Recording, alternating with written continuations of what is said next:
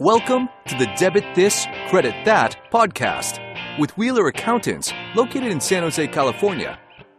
In this podcast, we discuss how to solve accounting challenges in both your personal life and your business. We take an energetic, tech savvy approach to solving accounting challenges that steal your focus and your time. Now, on to the show with your tech savvy accounting experts, Matt Wheeler and Michael Bryant. Today, we're going to talk about financial statement services offered by Wheeler Accountants. And we're going to talk today with Michael.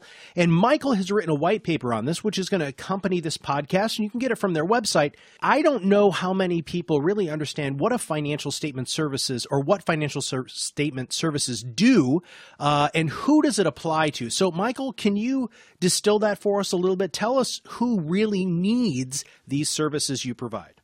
Absolutely, Matt. Typically, it's going to be businesses that are growing and they are typically owner operated and they've been successful and they're ready to move on to that next level. Maybe they're looking to purchase a building or need some additional financing, a line of credit they'll go to the bank and request this, and the application could be approved, but the uh, banker might come back and ask for financial statements.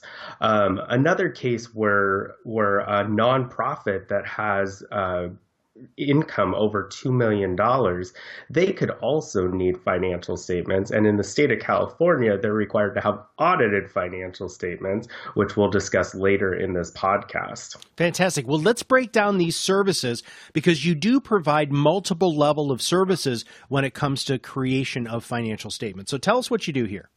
Yeah, absolutely. The the most basic uh, financial statement preparation is what we call it basic financial statement presentation. And that means that you would engage Wheeler to prepare financial statements for the company.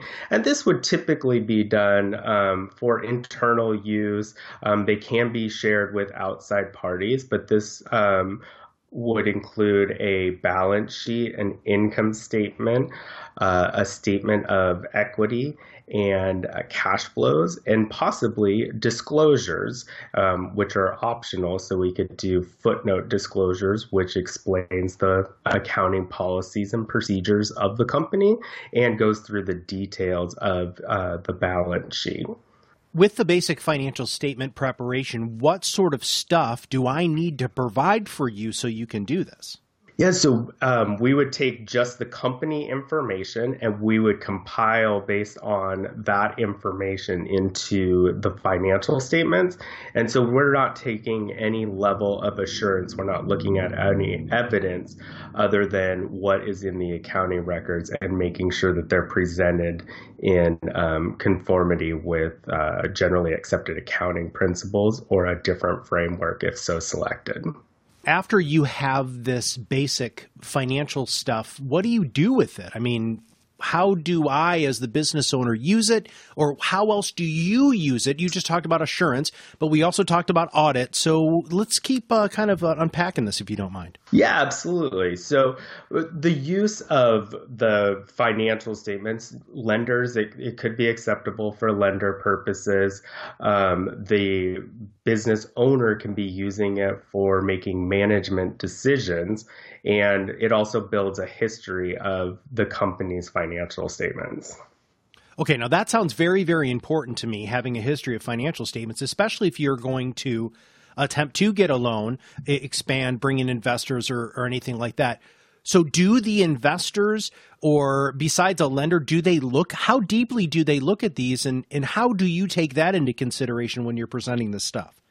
So the financial statements are going to be prepared under U.S. generally accepted accounting principles or maybe tax basis uh, principles.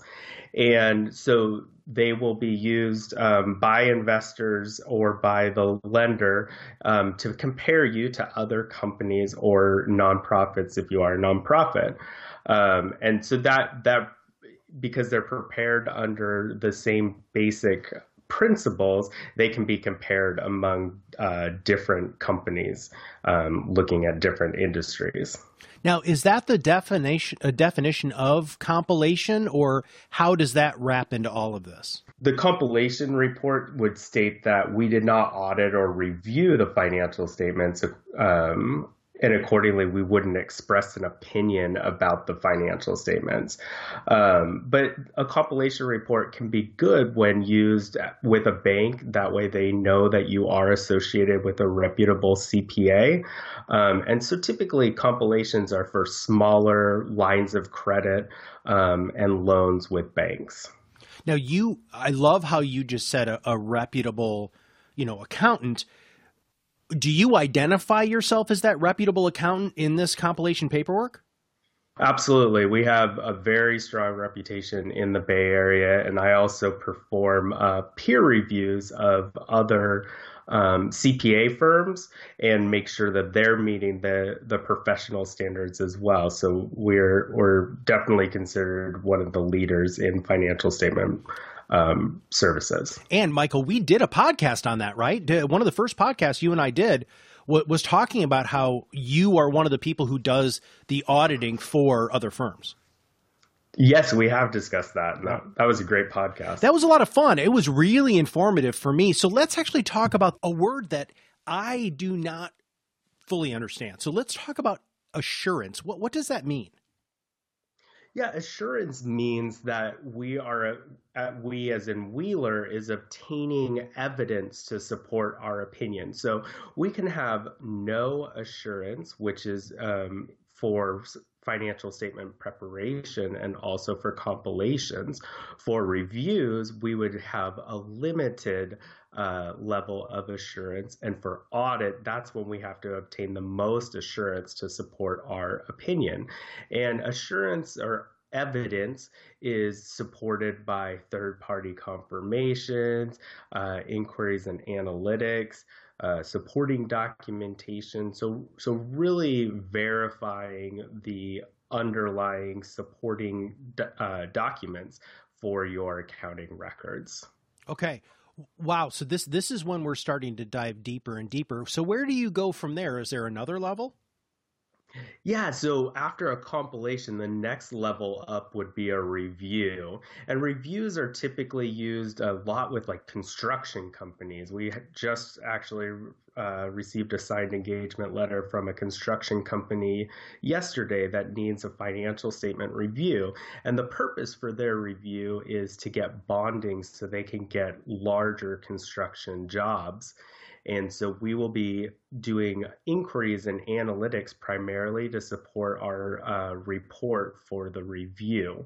Okay, so how deep do you have to get on this review? I mean, it sounds like you're diving in very deeply. How much work is this for that construction company that you were talking about?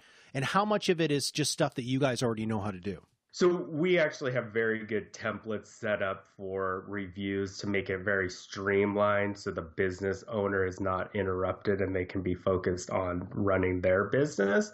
Um, but there will be questions that we will need to be asking. Um, a, a, review, again, is primarily supported by inquiries and analytics. So we have analytical procedures that we'll be performing, um, but we won't be requiring a lot of additional evidence beyond that. Gotcha. Okay, that makes a lot more sense. But I have a strong feeling that there's something even deeper than review. there is, and it's called an audit. oh, see, now that's like a dirty word in some situations, right? But but what you're talking about here is different. Absolutely. People do get scared when they hear the word audit. Um, but audit is typically for um, companies that have investors or are looking to take the next level, maybe going public in a few years and want to build up their history of audited financial statements. Or it might be a nonprofit who has reached over the $2 million uh, income. In California, that's the requirement of if you have uh, income over $2 million, then you are required to have an audit. And there's also times where boards require an audit. Um, and an audit is where we're going to obtain the most assurance, meaning we're going to be looking for audit evidence in third party confirmations and really digging into the details. And it is a lot more work for the uh, business owner or the um, the nonprofit and it's a lot more work on our side as well. And typically, we will spend multi uh, days out at the client site doing the testing and looking at the supporting evidence to make sure that we have sufficient audit evidence to support our opinion. You also assess risk right and fraud and all of that sort of stuff. I mean you're really you're really diving in deep here we are definitely diving in deep. So we would look at um, internal controls. Um, so that would be looking at the documentation around accounting policies and procedures, and then we would be doing testing to make sure that the um, those policies and procedures are being followed. We also look at fraud risks. So if there's any risks of fraud, maybe a company deals a lot with cash, that would be additional fraud risk that we would be looking into and designing audit procedures to address that risk. How did you learn how to do all of this stuff? I mean, this sounds really involved. It, it is definitely involved, and I've been doing this since 1998. I started out at uh, Ernst and Young, um, which is one of now the big four. They were the big eight back in 1998, um, and it's something that I've practiced since 1998, and I really, really enjoy um, doing financial statements. And I have a very strong team that helps support me in doing that. So, what else do people need to know? And just kind of uh, summarizing what we've talked about, or, or, have I missed any good questions that I should ask you? Uh, where where do we go next? Yeah, I would definitely direct people back to the white paper on our website. It has a really good chart that kind of compares the basic financial statement presentation preparation to the compilation to the review and the audit and then people can really decide what what financial statement uh, services are really going to work best for their situation I love. I actually have the white paper in front of me. Uh, in the service comparison is where I started when I was trying to research all of this stuff to talk to you about this today, and it is a really good explanation of how all of this stuff works.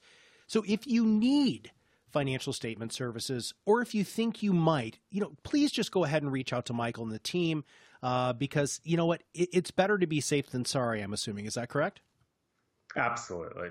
And we, one thing that I didn't touch on is that if you are looking to have a compilation review or um, audit and you're comparing firms, uh, a really good way to know that a firm is committed to quality is asking for a copy of their peer review report. And in that peer review report, you can tell if they have a pass, that means that they've met all the professional standards, which is key. Wait a second. So you're so you have those on you. So other accountants have taken a look at what you've done? Absolutely. We we get audited every three years as well, hmm. and so we uh, receive a peer review report, which we're glad to say that we've had a pass for each year that we've participated in the program. Huh. Hey, one of the other things that popped out at me that I don't think I heard you discuss was the GAAP. What what is that? The GAAP? Yeah, that's generally accepted oh, accounting oh, principles. Yeah, I, I should have known that, man. I'm sorry. no, that's that's okay. and so, can you explain how that applies to the audit very quickly, just so that we kind of cover that base? Yeah, the, so uh, GAAP is a framework, and it's so financial statements are comparable. So we have in the United States uh, generally accepted accounting principles. And so that is the framework that we most typically apply to financial statements. There are uh, several other frameworks that we can use. Um, we can use a tax basis framework or a, a cash basis framework. But for most part, most of our clients are looking for GAAP based financial statements, which includes all of the accruals um, and follows all of the requirements for under uh, U.S. generally accepted accounting principles. Gotcha. Wonderful. Well, is there anything else that I missed, Michael?